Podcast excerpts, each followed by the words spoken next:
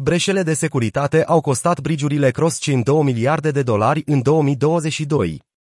Hacurile de brigiuri cross-chain au reprezentat 69% din totalul criptomonedelor furate în 2022, în valoare de 2 miliarde de dolari, potrivit unui raport de la firma de analiză blockchain Chainalysis. Primul trimestru al anului a fost de departe trimestrul în care s-au înregistrat cele mai mari furturi, în principal din cauza atacului asupra brigiului Ronin de la sfârșitul lunii martie, în care au fost furate 624 de milioane de dolari în Ether, Ethereum și USD Coin, USDC. Analiza vine în urma hackului asupra brigiului Nomad de luni, care a costat platforma 190 de milioane de dolari. Nomad funcționează ca o punte între diferite blockchain-uri, permițând investitorilor să-și transfere fondurile între blockchain-uri, cum ar fi platformele Ethereum, Avalanche și Mumbeam, GLMR. Furtul Nomad marchează, de asemenea, al șaptelea hack major al brigiurilor cripto în acest an.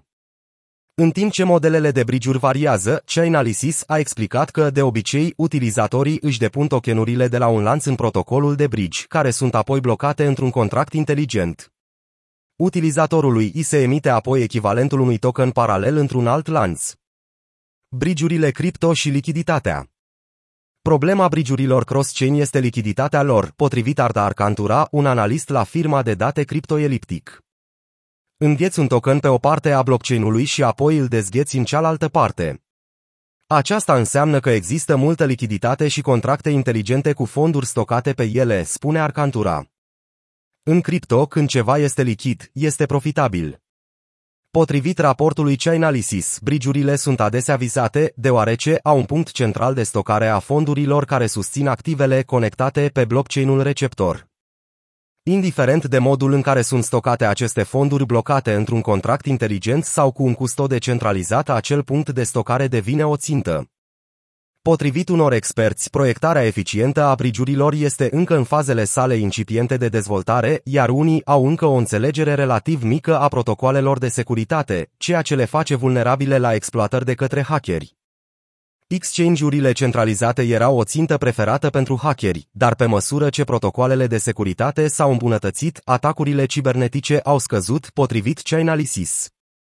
Compania a declarat de asemenea că brigiurile au devenit o țintă principală pentru hacking de către militanți sau teroști, criminalii din Corea de Nord furând criptomonede în valoare de aproximativ 1 miliard de dolari în acest an. Proiectele bine intenționate cad adesea victimele vulnerabilităților contractelor inteligente, care au ca rezultat o pierdere de lichiditate. Pentru ca mai mulți oameni să se simtă în siguranță explorând ecosistemul cripto în continuă expansiune, va fi necesar un nivel mai mare de securitate și protecție împotriva actorilor rău intenționați. Ce ar trebui să facă industria cripto pentru a se proteja împotriva hacurilor? Chainalysis a identificat câteva lucruri cheie pe care industria cripto ar trebui să le implementeze. Auditurile de cod extrem de riguroase ar trebui devină standardul de aur al DeFi, atât pentru cei care construiesc protocoale, cât și pentru investitorii care le evaluează.